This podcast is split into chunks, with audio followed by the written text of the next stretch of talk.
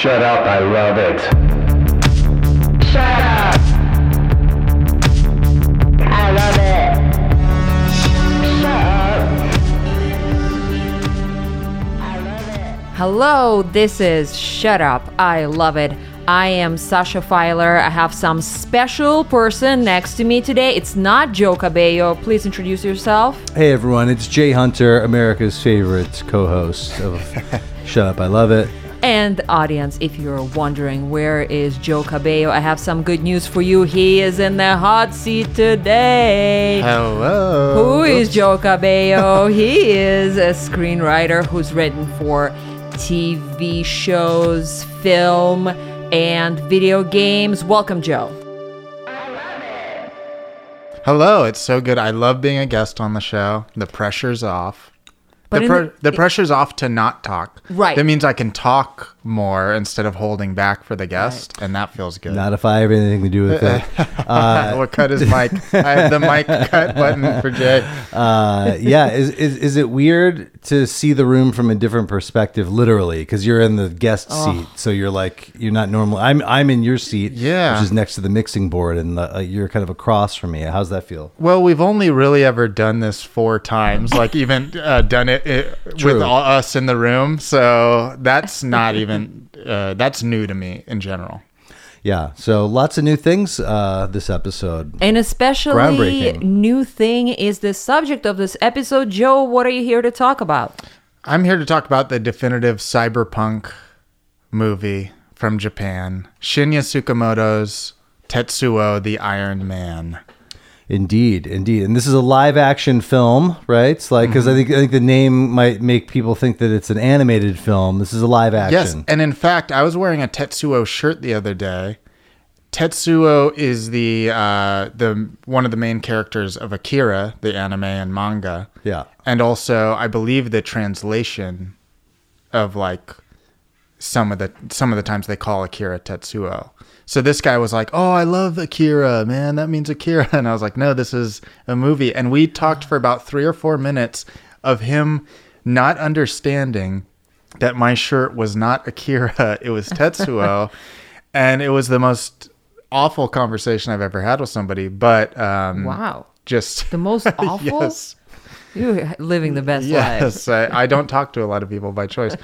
It's almost like if you were in Japan and you saw someone, or or, or, or if you were if you were uh, American, or, or if you were Japanese, like uh, and a fan of, of American stuff, you saw someone with like a "What about Bob" shirt on, and you thought that that was.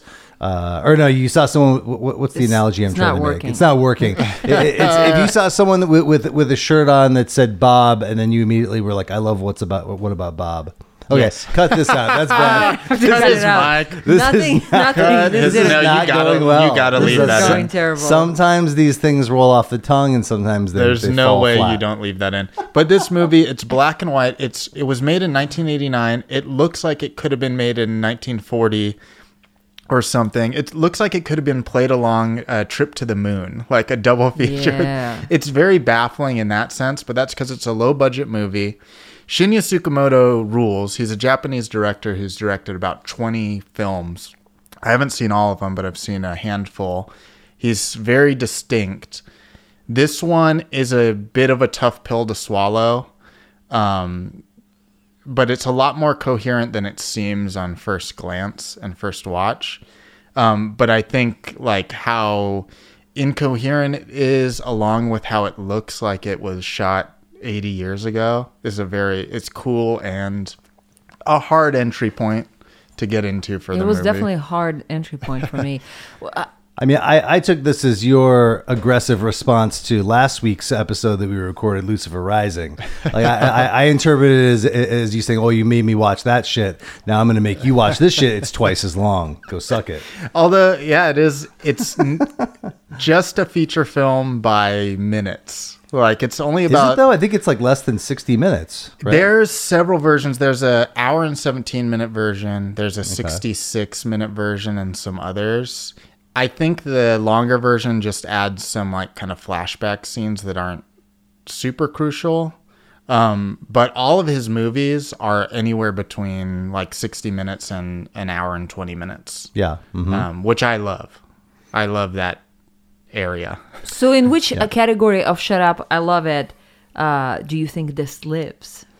Uh, I think if it's the classic categories, it's somewhere along. It's very beloved by fans, but this is not a movie you show people who aren't like First date. interested. yeah, if you if this is a very specific, distinct like style of movie, kind of like Lucifer Rising. Yeah, it's an experimental film, uh, uh, avant garde, and so it's like, yeah, you- you're not gonna bring your your grandma to this, but if someone's interested in the art of cinema, they're gonna be interested in this, perhaps, or at least they'll be they'll be ready to to watch it, to to ingest it, because you know, like like, like avant garde work is sometimes you know people's notion of what a movie is is immediately challenged by it, and they don't know what to do, and they get uncomfortable, and uh, you know sometimes have bad reactions to it. But uh, Yeah. yeah, so so it's definitely it's it's a cinephile's film. you know. Absolutely, and I do think it is better on rewatches. How many rewatches have you had? I probably watched it about five times since I first saw it a couple years ago. I think I first saw it maybe 2019,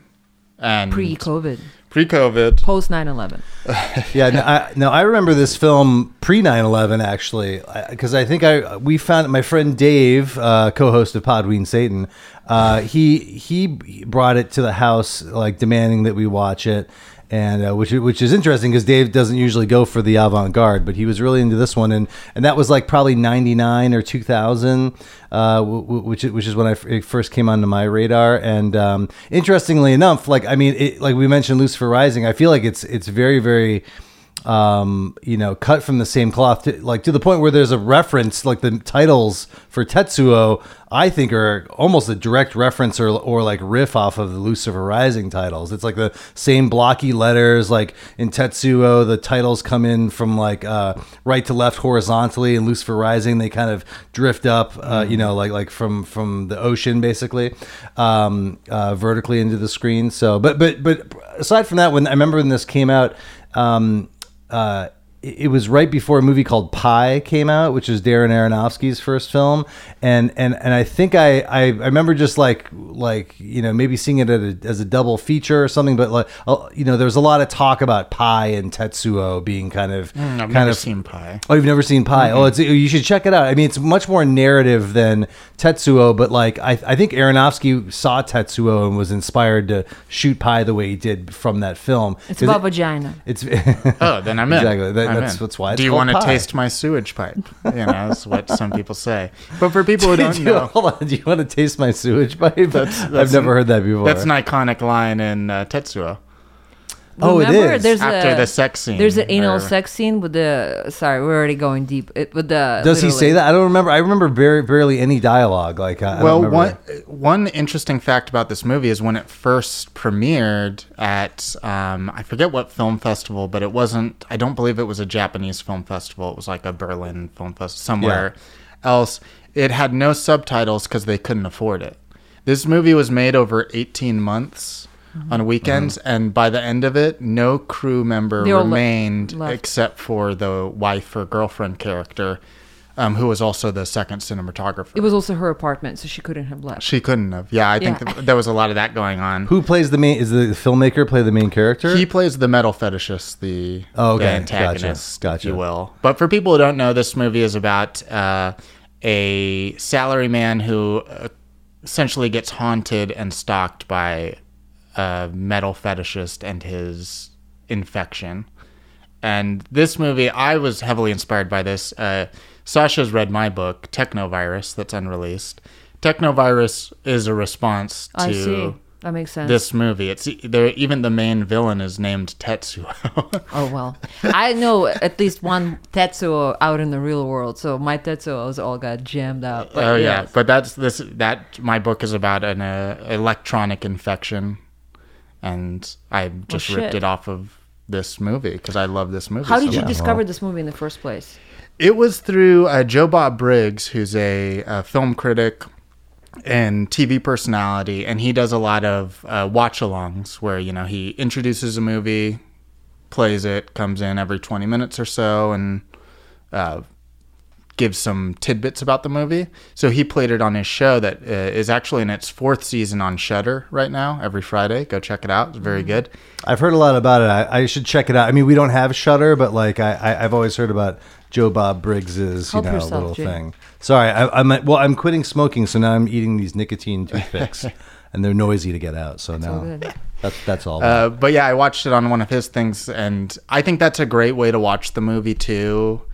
Um, is just having some sort of guide along with it. I don't think it's a great episode of his show because he's he's not a big fan of the movie, and it shows. yeah, Me and him. um, oh shit. that's surprising that he, he puts it on the show, but he's not a fan of it. Think well, he- they need to do whatever's on Shudder, like Oh, okay. whatever they have license for. So that is a, a big reason for a lot of what they choose. Mm-hmm. Um, but that's when I first watched it, and then was just kind of like caught up in the surrealness of it and not really sure what was going on with it. So then I've rewatched it many times for pleasure. Uh, Not many, five, we know. Five, but that's pretty good for. I think like if it's a movie you watched in your adulthood and you're like, I've watched it 15, 20 times, it's like, get a life. Like, why are you watching the same movie that many times? Like, you know, there's more movies, right? like, um, versus if it's like, oh, I saw it when I was five and I've watched it 20 times. It's like, okay, that makes sense. When you're a kid, you watch shit over and over. But I'm like, otherwise, like, you know, give it a rest. But uh, I'll probably watch this movie several Tonight. more times. well, and there's also the sequels Tetsuo 2, The Iron Hammer, I think, or The Body Hammer, it might be called, and then Tetsuo 3, The Bullet Man. And One is in like 2000s, right? That's the last 2009. Yeah. and that the third one is actually uh, white guys are the main actors and it's in english so he was just like oh i want to make an american movie I mean, Obama is president. It's a whole new world. a whole new world Yeah. nothing was uh, li- it was limitless you know what we could do Yeah. um, they do i think they get the second one is a little bit more of um, a coherent movie that's still tetsuo feeling and chaotic the third one feels more like a standard superhero movie And how long is it? The last one. uh, like an hour and 10 minutes it's the same filmmaker. That Yeah, yeah. Did, did them all. Oh wow. Okay. Yeah, yeah, and uh, yeah, I would suggest Tokyo Fist is a great movie of his uh, that I saw recently. Killing, um, samurai movie. So he does some really cool stuff, and that what I love about him and this movie is it beats you senseless with its score and with its editing. That you kind of feel like you know it demands your attention. The score is very much just like and it's I brutal. enjoyed the score a lot. I thought the score was great.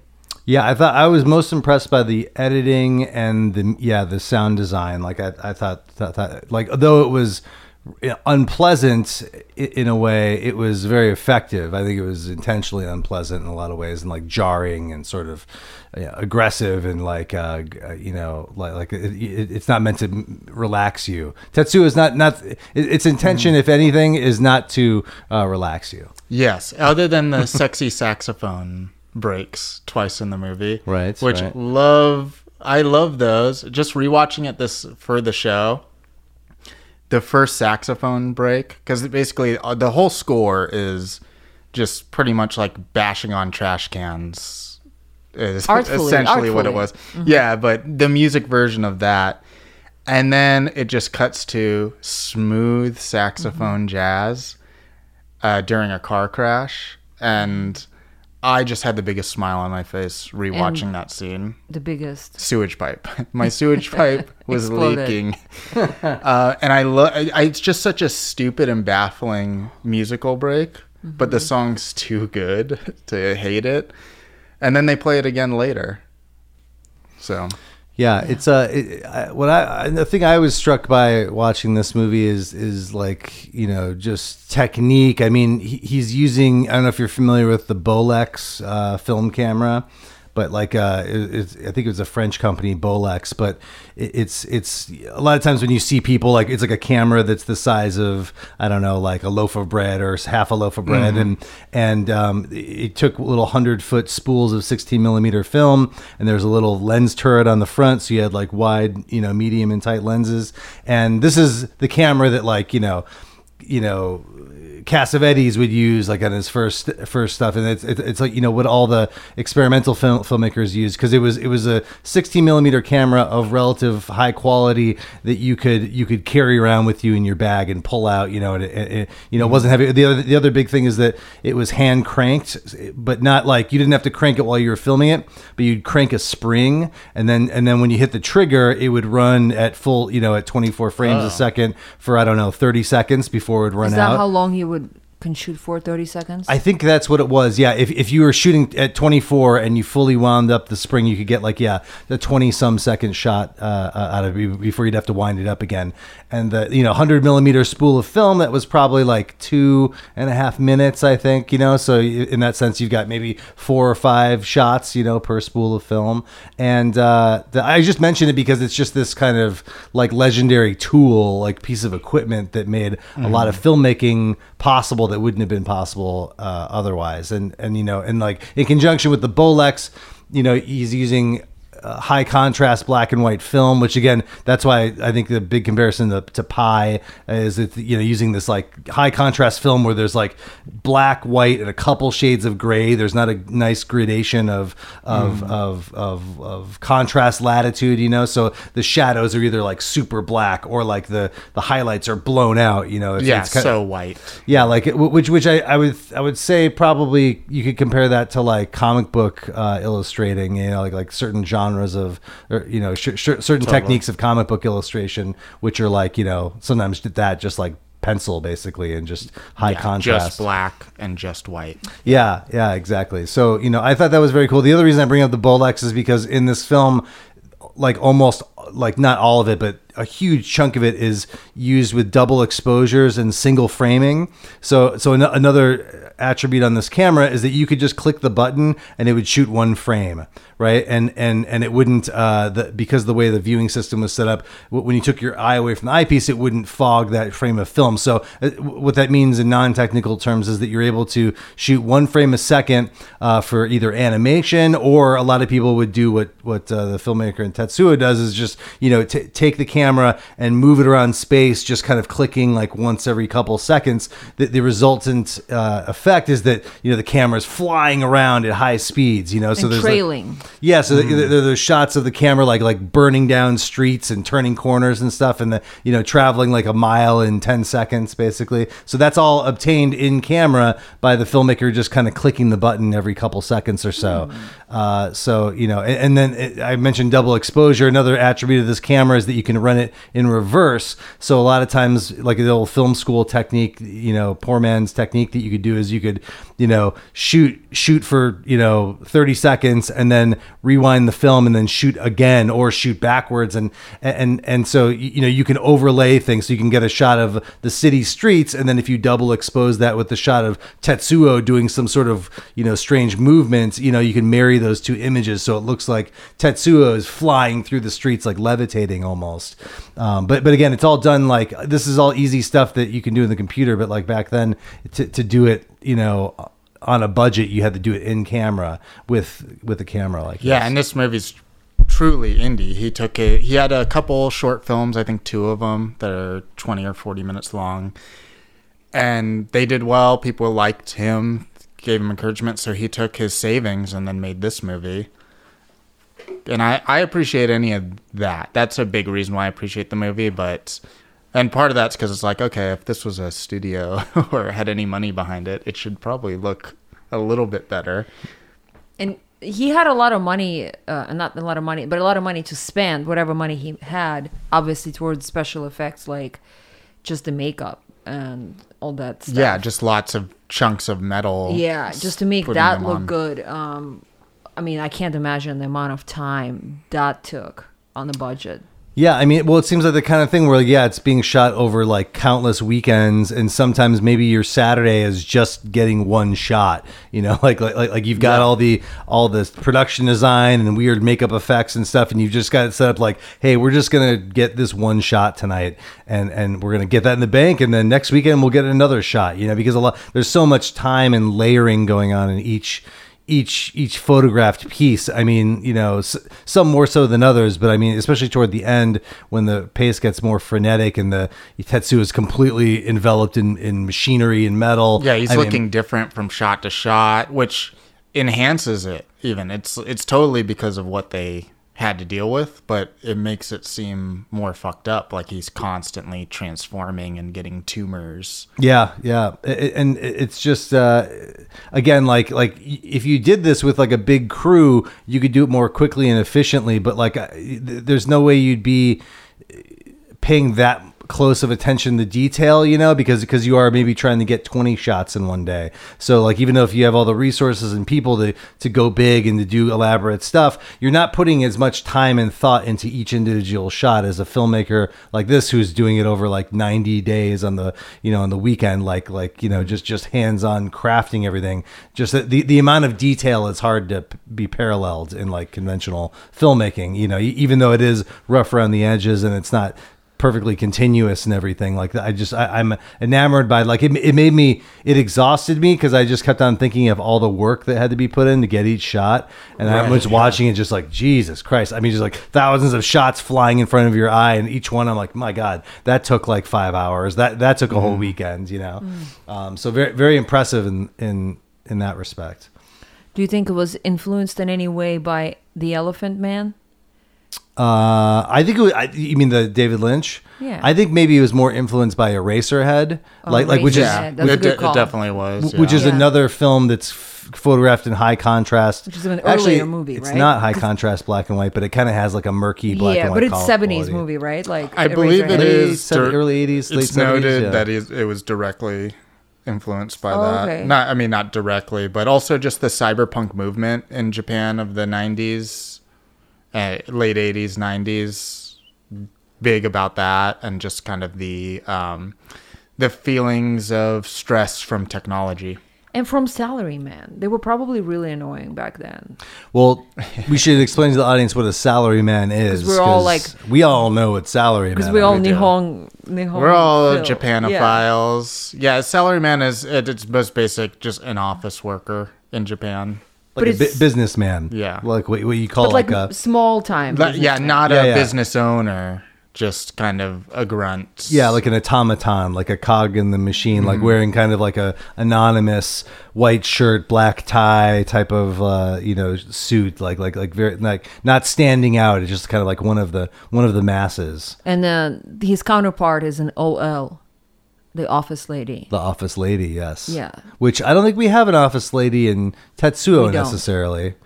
No, just yeah. I have you a couple this- of ladies, but they're not office related. We don't Not get to- uh, explicit. We don't get to know his girlfriend that much pre-accident, right? Because you, you, you know, th- this is a question I should ask you. So when I I watched the film, um, I barely remembered it from college. So this was almost like the first viewing. It, you know, it felt like it in a way. And um, so in my mind, the narrative goes is like they.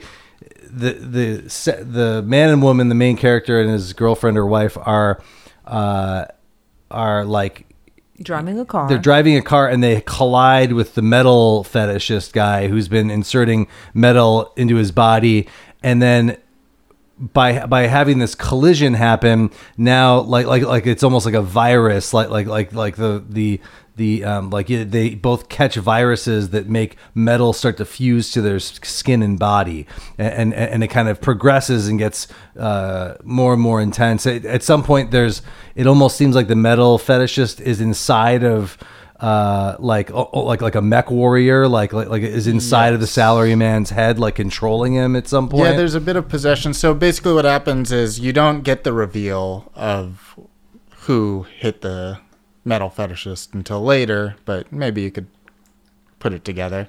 But basically, this metal fetishist does want to like inject metal in himself. That way, he could be strong, like uh, Olympic runners and stuff like that. Right, there's the imagery of like Jesse Owens and like Michael Jordan, I think too. Yeah, he like, he uh, thinks that will be his way to get stronger or whatever. But then he realizes, oh fuck, this is infected, and it, he Yeah. runs away, gets hit by the car.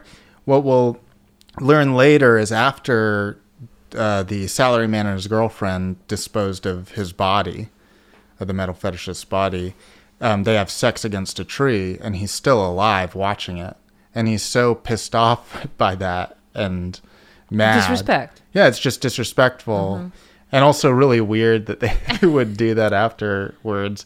Um, that then he's has it out for him, and at first that comes through with this little like piece of metal virus that the random girl touches, gets possessed by it, and then goes after the salary man In the subway. yeah, subway, some bathroom to a Uh, inexplicably to a car garage. it's so great how he's running from her and then just all of a sudden is in a car garage. And you almost think like did any of that even happen? Because he's acting kind of mm-hmm. normal. Then she shows up and he's like oh fuck it was real. Mm-hmm. Um, but from that point on he escapes and he's getting more infected is what he realizes. Like oh shit my whole hand is metal but he has sex with his girlfriend regardless. And I'm always I love a fucked up sex scene like in this movie. It's so weird. There's in fact several you could say Sever- several. There's the dream sequence where he's getting fucked by her with her weird pipe dick or whatever.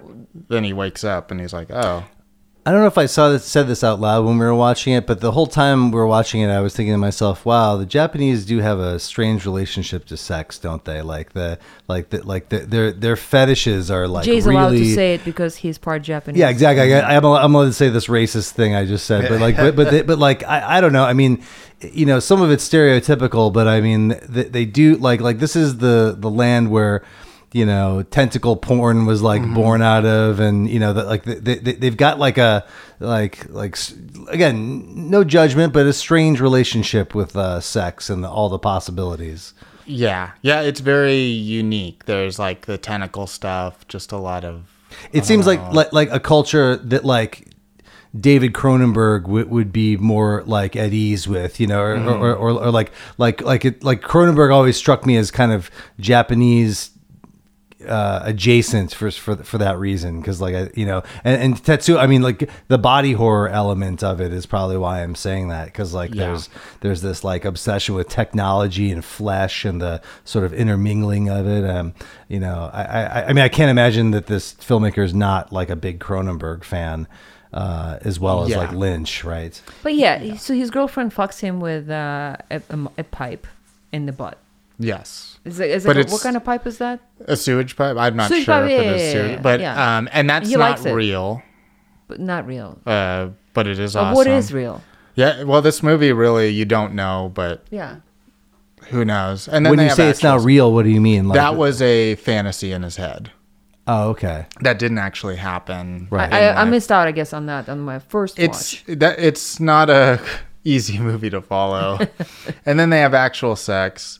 Um, Less as exciting. he's turning more into this creature. Uh, then there's eating, see, eating sex scenes. Where yeah, yeah. She eats a, a, a, smaller side sausage. yeah, with the scraping metal sounds as she Mm-hmm. links licks the sausage. It's all just very. He likes it. Yeah, oh, well, of course, man. He's getting into the metal, and then Mm. that causes him to grow a drill dick. Which is the set piece of the whole film. I think so. It's a I would character. say so. its- Yeah. It's a character. I'd say like like New York is sometimes the character in Woody Allen's films. This is yeah the the dick drill is a character and it's almost a love letter to dick drills And uh, Satanic Panic, go check out that movie that came out a couple years ago. Also has a good dick drill scene. do you think it's inspired? I almost feel like it, it is like the setting and tone and everything of that movie is not about that. Mm-hmm. But the dick itself. But it feels like okay. Did you see Tetsuo? And you're like, let's let's just do this. Mm-hmm. Um, but they, she's like, fuck, I'm not getting fucked by this drill. Kills him, but he comes back to life and That's there's the drill. there is some question over what really happens. Like, did she use the drill on herself, or did he use it on her? Yeah, did she kill herself with the drill after she killed him, or does it, it's all a little weird? And then the metal fetishist comes, takes over her body, and then it takes us to the final battle. Which is when I checked out completely. I was uh, like, we should be done by now. Like, The- this the has final been good. I've been long. following this. When that happened, I was like, I'm out. And I just started like semi falling into thoughts about something else. It's tough to watch an avant-garde film that's an hour long. Or I think they think the version we saw was like around sixty minutes. It wasn't the the the, Like the 117 news minute. show. Like the what? The news show, right? 60 minutes? Six, just Oh like the my news show, sixty minutes. Yes, uh, very similar. Um, but but yeah, I like it, it's asking a lot to keep someone in in a in an unconventional narrative, like like you know, uh, tuned in for that long a time. But I- like I think you know they they do a good job. I mean, it, it's it's not like I like I wasn't you know dying for it to be over, but like I think because it becomes unrelenting toward the end, uh, it becomes a little tedious and like repetitive. It's like Jesus, okay, okay. it- that- I All will right, admit that right, got it, got section- it. The weaker. Yeah, that final battle, it does go on a little too long. There's good stuff in there, no question. there- yeah, it looks really cool. There's cool stuff, but yeah, it feels like it's hitting you a little too hard. Kind of like a Field in England's um, oh, uh, Climactic, climactic yeah. scene. If they like made that longer, you'd be like, okay, that's or how Lucifer feels a little Rising bit. everywhere, all, All over. of Lucifer Rising. well, that's what I'm saying. Kind of thing, or he doesn't make it 60 minutes. He he, he gives it to you. He's like, yeah, it's 28 minutes. I do think know? there's more story to Tetsuo, though. But uh, until it's not. Or, yeah, I mean, it could be argued there's an equal amount of story in both. Uh, that, that you, you you know, you know, something that I liked in the the final part of Tetsuo is the the uh, reference to the thing. Do, do you know, do you know what I'm talking about? Like the you know the movie The Thing, John Carpenter. One of my favorite movies. So like at one point the thing like starts shooting out these ropes and it starts going like right like Oh, and- yeah. and it's like it, in the thing it's like, i think it's like tentacles or something but like the same sound effect like almost identical sound hmm. effect and effect in in tetsuo it's metal wires but like these kind of like thin spaghetti like wires start shooting out and whipping around and sort of you know, like enveloping the character and uh, i don't know i i i found I, I thought that was cool i kind of appreciated that like uh the, the sound cue is what was what clinched it i'm like oh man he's like totally referencing the thing here yeah, and absorbing, they're absorbing each other. Right. It's Mhm. There's definitely absorbing. There's definitely like a preview of what apocalypse would be, right? If they get on board, uh, turning the world into a metal. into metal. Yeah, Into metal. that's their Yeah. dream. That that's the that's the uh, Illuminati's uh, uh, plot is to turn us all into metal. It's a beautiful plan. I forget how this second one ends. I believe it's that the main character uh, also absorbs the the main antagonist. Um, it's kind of a retelling of the first one, but kind of blown out and higher budget.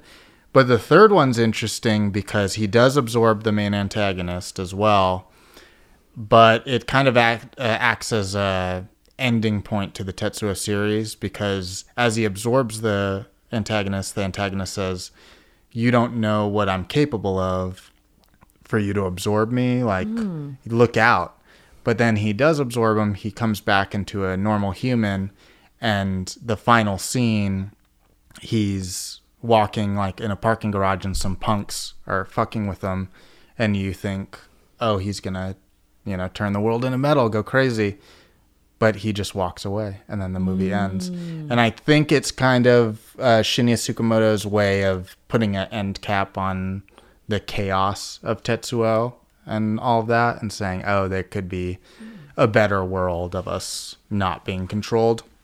Uh, joe bob brought this up in his uh, analysis of the movie so i don't take credit for it but um, and i don't know where he got it from but it sounded like he read it somewhere, but it's uh, about technology and how destructive it can be. However, we can't help but be attracted to it. Our smartphones, like it, Tetsuo is as much a film about today as it was of the cyberpunk era of the 80s and 90s, where oh, you know this thing's killing you. You know swiping Instagram is killing you and it's bad, but you actually are saying fine. I, I will let it consume me. That's kind of how We're we've saying it every day. You're right. yeah, that's how we've let technology, and that's what this movie is about. It's about, oh, this is an infection, but you can't help but be horny from it. You can't help mm. but want to connect and ride with people with it to destroy people with it. There's something uh, a little bit like the pig movie that we saw about it, right? You mean the movie called Pig? No. upstream color. Oh yeah, upstream color. There's something Sure. upstream colorish about it, like about the man and the woman, just kind of connected by this thing. I don't know. yeah, yeah, I could see that. Just Um, thematically, just sensing some and the, of that. the jumping around the dreamlike nature of it too this movie is dreamlike and i think a lot of that might just be because of it's when you shoot a movie over 18 months and low budget and you- everybody you miss quits. shit. Everybody yeah quits. it's like oh hey that connecting scene between him escaping and being in the car garage uh, we don't need it because we okay. can't get it like so we'll just put it there and i think that's a lot of the movie's charm is circumstance Yeah, I mean, I think to me the charm of this movie is in how the director just owns it. Like, I'm gonna go all the fucking way. Like, there's no what is it, holds barred mm-hmm. expression. Like, there's no holds barred. Like, he's just like balls out. He's Yeah. just, I'm doing it. This is a fucking art movie. It's not half ass. We're gonna because I, I watched it and uh, this idea lately has been just a lot of something I've been thinking about how like you have a theme in a script you're writing or in a TV show in a movie whatever you're doing and you have this theme and like you have to kind of explore it all the way. Like if you just half-ass it then it's not good like how can you get like visually story wise whatever exploring that All theme? the elements, all the elements. And i was just like watching that film and i was like wow like you know he's pushing it. Like he's gonna push it even harder. Like i mean you you see the character transformed into this you know half machine half human but it gets even more uh, absorbing and like it, it just gets m- more heightened like that. So to me like this um no holds barred element is something that i find if charming or arresting or interesting about this film. Even though again, I'm not the perfect audience for this film. I love Japan, but I'm also pregnant. It's, it's not targeted at pregnant women. This movie. No, yeah, it's not. It's not. again, it's not trying to get you to relax this movie and like chill out and just kind of, you know, like like Rub your belly. Yeah, exactly. It's it's uh, it's antagonistic. It wants you to wake up and think about it, and uh, you know, um, and it does that well. It does that well. On some, on some, in some way, there is um, the you know the universality of the theme. Like Joe, you were saying how like technology they were attracted, and there's other themes, I'm sure, but there's also very like time capsule something about it. I don't know. I don't know. There's something very like the again. I keep thinking about the salary man and how like that that idea was just so despised by the artists. Like artists really had to stand up against the idea of salary man in Japan more back then than I feel like now probably.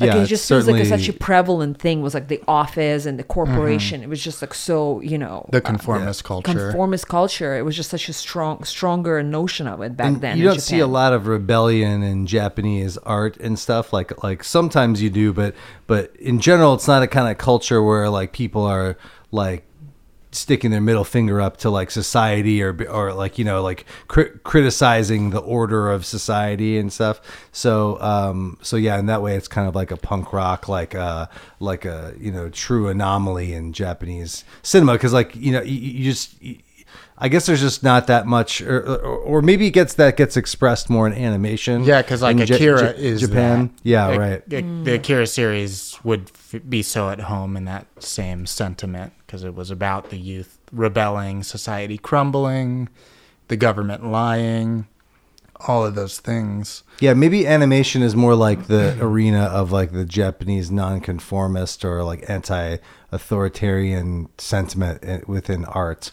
But some directors too. Like I feel like, and some musicians, maybe like Takashi artists. Miike. Yeah, Takashi Miike. I was thinking, but because I feel like sometimes like if you have to, um, and I don't want to like be like, and also in Korean culture because that's fucked up to compare. But it is there's something I just like. There's an element of like cultures that are conformist for the most part. That sometimes when act when when artists have to you know like uh, kind of claim themselves to be artists, they have to do it like in a more um, heightened way, like than would be in America. Like you don't just walk around and be like, I'm also an artist, you know. They have to be like, yo, I'm gonna fucking dress like crazy. I'm gonna do weird shit. I'm gonna say crazy stuff. I'm gonna hang out with weird people. I'm like, I'm gonna act like a non-human alien, like in some way, to like really assert yourself as like this voice of some the otherness, like in this conformist culture. So sometimes I've seen it like um expressed in Korean culture through having friends who are artists or reading about it, but also like I mean like Takashi Miike is a great example for Japan, which is what we're talking about. Yeah, and I think also the um, if you have infrastructure for artists, it's much easier to conform. So, like uh, even indie cinema of the '90s, it was supported like in so much of a way, and that's kind of a blow up happened around there too, where it was like, oh, you could have these were filmmakers versus if you were indie filmmaker in Japan of the late 80s early 90s I don't know what that looks like. Was there a home for you or were you just hey I might as well be as much me as I want to be because there isn't a home. There isn't this subculture or a there isn't a strong subculture. I wonder if that has a lot to do with it as It's well. more individuals, right, than like a hub. yeah, where there's That yeah that that that. infrastructure, and even now, like indie film and studio film is so in the United States is like, what is the difference at this Nobody point? knows. Well, yeah. Well, I mean, I also it's like to it's hard to compare indie film, narrative film, with like this type of indie film, which is like ex- experimental narrative, It's- avant-garde. It's not like- Manchester by the Sea. yeah, like like you can Never you know, or even even Eraserhead. I mean, like Eraserhead maybe bridges the gap, but it is a more it, it tells a conventional narrative story. You know, it's a movie, so to speak. Where whereas like I think Tetsuo kind of comes out of a tradition of making a film that could never be called a movie like like like to, to make a, A you know flick. a, pi- a piece of film that that that there might, it might just be flashes of color and, and sound. It might not even be, you know, like like a story about like sentient beings communicating with each other. It might, you know, it might just be flashes of imagery and and um, you know, like abstraction. So, but it it is an interesting question like because because even in america where like a lot of that filmmaking has happened like there's no way to make money off of it like i remember like i study with Stan Brakhage who's one of the like the main avant-garde filmmaker guys of uh, you know like of the last hundred years or whatever so like at least in america. And, and, and his big piece of advice was to everybody was to learn learn a trade like be, like learn how to be a plumber or like a carpenter because because his thing was he like like the world doesn't need your art films. Like this is this is he was giving this advice to people who were trying to make films in his tradition of like you know non-narrative cinema. And and so he's like listen you're if you're lucky you're gonna get like an, a grant from like a like an art museum or something like that but most likely no one's gonna give you any money. Everything you do is gonna be at a loss. And so you need to get like a know a real trade so that you can pay for it and Yeah. you know pay the bills because the like his whole thing is like the world doesn't need filmmakers like the world doesn't need experimental filmmakers you know there's no industry for it like it barely needs filmmakers. yeah like like I, I mean you could say the, the same thing about any high art form like or um like uh painting like the world doesn't need painters Yeah. but yet you know you can you know conceivably work as a painter and like you know be like have that be your your employment and like you know prosper for doing it. But i think i think the arena for like experimental film is so much smaller um you know so it's just not going to attract that money and that you can you know rely upon to pay for your life and pay for your films. Yeah, so you know it's- it has to be supported by benefactors is what my, i'm saying i guess. Yeah, and then you see like Robert Eggers uh, recently with The Northman, his most high budget commercial film, working with a studio, and then it's severely compromised. Um, and I don't say that as far as like my judgment on the film, just what he said in interviews and like oh, really? how What's difficult. he saying? Just it was he was being very judicious about it, but basically like they made me chop it up in the editing room, made it made it, It is a lot choppy. different I'm here to say it's choppy. and you could just tell that there was a push to make it less weird coming from the lighthouse and um, uh, the witch uh, which aren't like as experimental as this as tetsuo but i don't know what's i mean happen. like like the lighthouse is It has Like- a lot of narrative though. So it's don't. it's very narrative, but it kind of like rides this this this like line of of of Eraserhead. Truly, yeah, yeah, exactly. It's closer to Eraserhead than it is to you know Lord of the Rings or something. You know, so so Right. it's it's definitely I, I that would be my criticism of the Northman is that it wasn't experimental film enough. Like, like But it- that's- It's not his yeah, fault. That's Yeah. that's what I'm saying. Is well, like that's or what is is it his fault though? Because he took he took the money. I mean, that should be implied that like someone gives you eighty million dollars, you can't make your little art movie anymore. Like there's money on the Well, line. that's and, like, exactly to yeah. my point. Like Yeah. for these people, if you want to make an experimental film, like the trajectory might be that they make you make a film that's compromise your vision, or if you get money, your vision's compromised. So Looking what at do you, want? lady who made uh, the Francis McDonald, whatever, McDormand. Francis McDonald. Ronald McDonald, I think is what you mean. yes, the the movie that I never uh, that I fast forwarded through. Kill Me Now, the Nomad Land. Nomadland. Do not Francis recommend. McDormand, if you want a role of a badass cop, uh, hit me up. I have a script for you, by the way. Wow, that's amazing. Frances McDormand, Francis McDonald is her name, and she and she just popped up in our in our uh, which house. I wanted to compliment her. So if you're listening, Frances, great job on Darkman. Dark Man. Oh, Darkman. Spoiler for upcoming episode of Shut Up, I Love It. Yeah, yeah, yeah. Darkman. Uh, tune in in a couple weeks to hear our spiel about that. But, uh, but yeah, I mean, you know, I, I'm glad Robert Eggers did the Northman, and like, you know, it's he probably became a better filmmaker from the process, and there's a lot of cool stuff in it. Um, but he probably learned a lesson of like, maybe I should just take a few million bucks and like I can make the movie I want to make rather than doing this gigantic production where like it's no one's fault. Like you can't fault like the evil studio or something. It's like, dude, they gave you eighty million dollars. That's a lot of money, It and like how it is. you your responsibility is to pay the people back at least almost every all of what they put in, if not more. So and he didn't. Yeah, yeah, yeah. He didn't. So- it's bad. Uh, well, that money wise, how? Yeah, yeah, I don't know box- what's going on. Is it's it- box office. Uh, the first weekend wasn't great, and that doesn't bode well for the other weekends. Yeah. But I mean, you're also like whoever gave him the money. It's like, hey, did you watch his other movies? I mean, like you know, this is you know, like maybe you're giving him too much money. Maybe maybe it's Yeah. the maybe it's your fault. Um, but uh, but yeah, like I I think that's you know, or you recommend you brought up Chloe Zhao because she does this like tiny indie, you know, poetic from the That heart wins movie. the world, you know, over the world, but not me, but then wins it- over the world at least. that immediately follows it up with a hundred million dollar Marvel movie. That's not great. uh, soulless uh, Yeah, work of, The of anti-cinema. Um, and the, the log line for that movie is something like in a world where the darkness creatures are battling the eternals only the infinity can stop the repugnance you're just like what are all these fucking words happening? you know like nobody cares if that's your log line nobody cares it sounds like an L. Ron Hubbard sci-fi story. Yeah, yeah. Like the and like- like it is from that the era. lizard men beasts, like you know, like gaze into the mind crystal. Yeah, to stop the becoming, the Eternals had to stop the deviants from. It's like, okay, that's way too much for me to give a shit about. But some nerds love that shit. I'm sure, like, I mean, any kind of Marvel garbage that you vomit onto people, they're just gonna lap up like it's the the tastiest of gazpachos.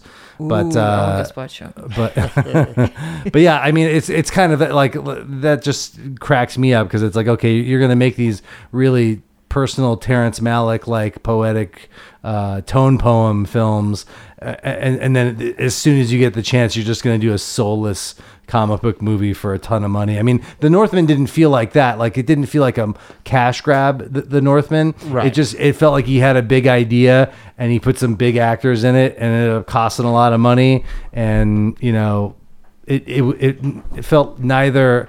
It it didn't satisfy my art cinema desires nor my big budget Nor like your extravaganza desires. Yeah, I did neither really sewage like pipe it, was satisfied. but I was disappointed by it. Mm. I was both those things. But enough about him. Enough about Shinya him. Tsukamoto, greatest God bless.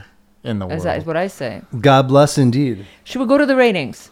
I say we do it. All Let's right. do it. The ratings work this way. Each of us is going to rate Tetsuo the Iron Man against Iron Man, the movie. Uh, no, you can if you want. You can just do whatever you want, but what you do is you create a 10 point scale, and it's the relationship between Tetsuo and another thing that you put on the scale that will tell you how much you like or don't like Tetsuo. And if that doesn't make sense, I will go first, Jay will go second, and Joe, our guest, will go last. and, and and you can play it at home. You can play along, right? Like like you- do you ever invite the audience to play along, along. and post your Tweet us, yeah. Tweet us Tweet. your rating. Tweet scale. the yeah, why not? You get a little Tweet away. interactive business going on. Uh, yeah. We're all about that. Tweet away, rate, and subscribe too, please. Um, okay, so I'm going to rate this movie. I have to snatch this one against the French movie about cars. What's the name? Come on. Titan. Titan. Oh, I love Titan. See, of course you do, and that's why you're not gonna like my. I don't know. We'll find out. I, I'm gonna have to figure it out as I go. I don't have like pre-ready numbers, you know. Uh, but yeah, Titan longer than one hour, longer. Uh, but color. it has color. It has. Uh, it's also French rather than French. Japanese. There's More cohesive. a bit. there's a more cohesive, but um, I don't know, man. I didn't love Titan. Uh, I like I liked Titan, and I and I was surprised that I finished watching the whole Titan. Like I was ready to stop Titan, but uh, my watching partner Jay Hunter wanted to continue watching Titan, so I finished watching Titan and. God bless. So Titan on a ten point scale will probably be um a six. Not bad. Not bad, Not not, bad bad, not hateful at all. No, um, I have no hate in me. Uh, it's all oxytocin and relaxin. it's it's all it's all nice, nice, nice feelings. Um, and I think that Tetsuo, you know what, Tetsuo is gonna be a six as well. You know, that's weird. Yeah, but that's here's the thing. I enjoyed Tetsuo for a while, and until we got into what mathematically was act three of course not structurally but mm-hmm. i guess it was in a way act three Yeah. right you see the climax for a good 20 minutes of the last the last 20 minutes of the movie that's when i kind of got spaced out and i was just more looking for cool images than following what's going on and as you know if you listen to this podcast i mentioned that before that i only like story stuff and then when it's not when it becomes too abstract my brain just just turns off. So, but you know what? I can't give anything Japanese unless it's criminal. I cannot give anything Japanese less than a five. I enjoyed it. I enjoyed the dialogue that I could pick up. That was mostly very informal speech, and uh, it was good times. Jay, what about you? What about me, indeed? Well, what to compare this to? I mean, um, there's so many things floating around my head to compare this to, like like La Jetée. Um, Let's follow the floaties. cri- yeah, let's Let's the discuss all the floating things. floaties. Now, well, he, he, I'll compare it to Eraserhead. So, if David Lynch's Eraserhead, uh, his first feature film, starring starring Jack Nance and the baby, uh, if uh, Eraserhead is a nine, uh, I, I've always liked Eraserhead. I, put- uh, it has a soft spot in my heart. I'm going to give Tetsuo an eight. Uh, Nice. but it's, story. it's going to be for historical uh, Significance. significance, yeah. Because because though I didn't really like, I can watch Eraserhead over and over again. I don't know if I can watch Tetsuo over and over again. Um, I think one is plenty for me.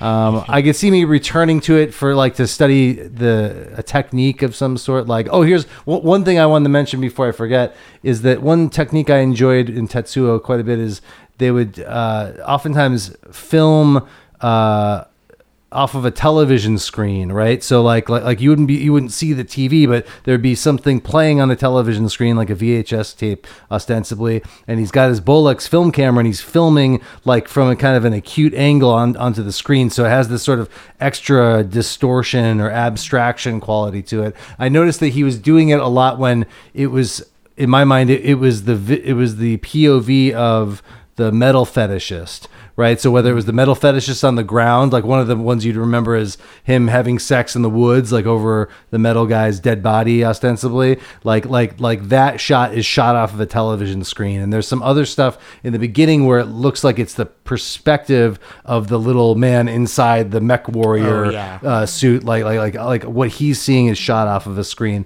So um, that was one little technique I, I enjoyed uh, quite a bit. But I think that's why I would return to this movie if anything is like to analyze it for technical style or, or just um, you know some sort of like On the uh, budge. li- little little trick that was done. But yeah, you know. kind of wanted to give it a seven, but I think I think eight is more fair. More fa- more respectful too. Just respect for the artist. I, I, I don't I don't feel the need to respect the I artist. feel I feel I feel like I do.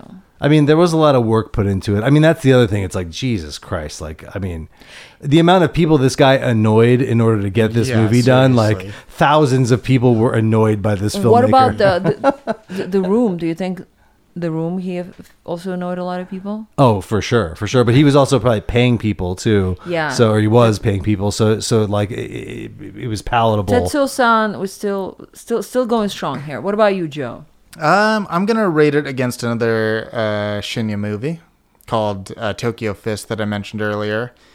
It's what's described as boxing horror, as in the pugilistic form of boxing. And I want to rate it against that just to give it a shout out because it has the same really frenetic energy to it. Is it also 16 millimeter or something? Um, no, it's in. Uh, I don't know what it, it was actually, but it's in color. It looks g- much better than Tetsuo. in some way better, in some way. Yeah, and I think it was 96 or 98, something like that, is when it was made. Um, but it's about a guy whose uh, girlfriend gets stolen away by a boxer. So he decides to go train in boxing. Kind of a classic story. classic setup.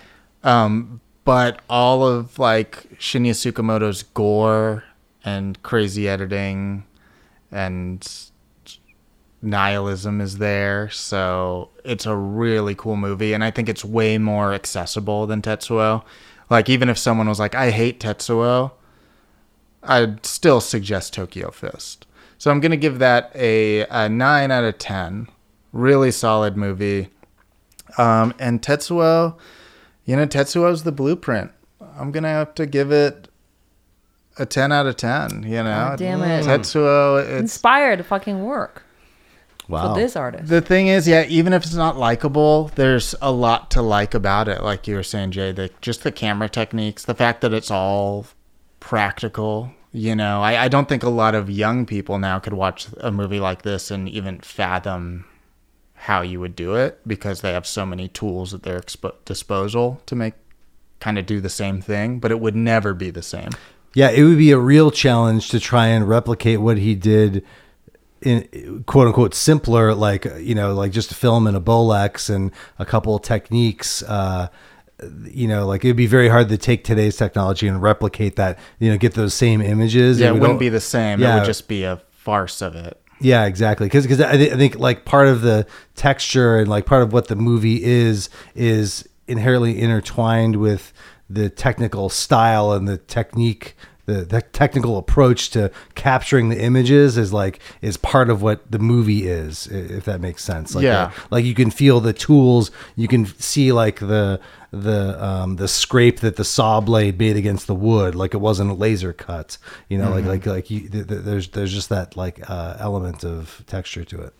Yeah, it's very true that uh, it's similar to like The Thing 2011 versus The Thing from 80, whenever it was, Uh, Um, 82 something. Yeah. where it's like, oh, you made it all digital effects. You do realize you've taken the soul from this Yeah, yeah, no, franchise. you fucked it up. And that's, you just can't do that. It's part of the DNA of what this uh, series is. The one movie that fucked Yeah. me up probably more than any other. The thing, the original thing. The 2011 will fuck you up too, but Oh, it'll just destroy your faith in cinema. Oh, yeah. with ha- what they did. Mm-hmm. Yeah, I've never seen it because it's a prequel. It's not a remake, right? Like it's like what Yeah. happens before the dog gets to the camp. Yeah. right? the Norwegians or whatever, the Finnish people. Mm, and it's really tragic the because they did shoot and make everything practically, and then the studio said, "Oh, you know, make it digital," and then just put mm. digital effects over, and not even like That the sounds fucked up. enhancement, not even where they, you know, will sometimes, oh, we'll add a little bit more. Make the skin look a little more real with digital effects. It's like, oh no, we're gonna fully mask over the practical Ew. effect. Uh, yeah. So knowing that, it's not only like the choice; it's that oh, we could have had a a real thing send up, but you the studio said no. That's what's heartbreaking about that movie. Yeah, that's important. The, I, I always say this, but the best visual effects are either enhancing practical elements or subtracting things from the frame. So it's either Mm. like like, like lightly additive or subtractive. When you're making things whole cloth, like out of out of CGI, um, that's that's always going to result in something less desirable than if you enhanced a physical object with CGI. You know, like Lord of the Rings is a good example of that, where a lot of those models are photographed and lit. You know, like but they maybe do CGI skies or they add some orcs, little mini little guys running around with the camera swooping around, but the camera is pho- is photographing actual physical objects. Or um, they did this really well in the first season of What We Do in the Shadows. Uh, I think it's worth noting, like they, like in that show, like there, it's a bunch of vampires, right? And they like it's a comedy, but then they might like turn into a bat, or they might like just physically levitate and They like cut. fly around. Yeah, so so they would do that all practically, at least on the first season, and so you know it takes you by surprise because because it is practical it just has that believability. And you know of course they were being suspended by wires but they took this the the CGI and they subtracted the wires Yeah. right? So if you pull things away um, or add a little bit on top of something that already exists I think you're using the tool correctly. But like when it's just 100% I mean then, then it's it's hard to distinguish it from a video game. And video games though they're cool and fun no one ever mistakes them for cinema like you know like it's always like you know like a cut scene in a video game is always a poor excuse for for like you know a film Yeah, even the best ones. Shout out to Taika Waititi, but not for that our pirate flag movie means death. show. Um, that pirate show is trash I saw the first episode. I thought it and was that's fun. when we stopped. Um, I didn't watch more, so that tells you something. that tells you something was fun. about future episode I hate it Shut up, I hate it. Yeah, it sucks to go get Ta- Taika Waititi. He's done one of the best work of all time. almost as disappointing as uh, Armando Iannucci's Avenue Five or whatever the fuck it's called. That's just that sh- have you seen that show on, on HBO? No. It is. it- It's an embarrassment, like Sasha said. It, embarrassment. it, it's it, it's it's his a, name. It's an insult to civilization. and and and that's just Josh Gad's performance, and then the rest of it sucks too. There we go. Talk shit at the Um, shut end. up, I hate it. I like how we just the end. transitioned into shut up, I hate it. Rand J, what? Where can our audience find you if they want more of that? Whatever Well, is going on. Ram J can be found on uh, Podween Satan, the greatest podcast in the world about the greatest bands in the world. The band is Ween, and go go listen to my podcast. Um, I'm gonna promote Joe's novel Ooh. Technovirus. You can find it on joecabello.com. Uh, I think so. Yeah. I think it's supposed to. What about you, Joe? What are you promoting? I'll promote that as well. Can you Uh, promote something for me? Like uh, do a little full circle. go check out uh, Much Ado About Nothing. Uh, movie I've never seen. great movie. Um, yeah, just uh, go check out jokeabay.com. Check out Tetsuo. Go Okay, rent do it. All right. Thank you, Elizabeth Salute, for the artwork. Thank you, Mr. Owl. What a guy for this amazing track. and thank you for listening. ありがとうございました。ごちそうさまでした。はじゃあまた。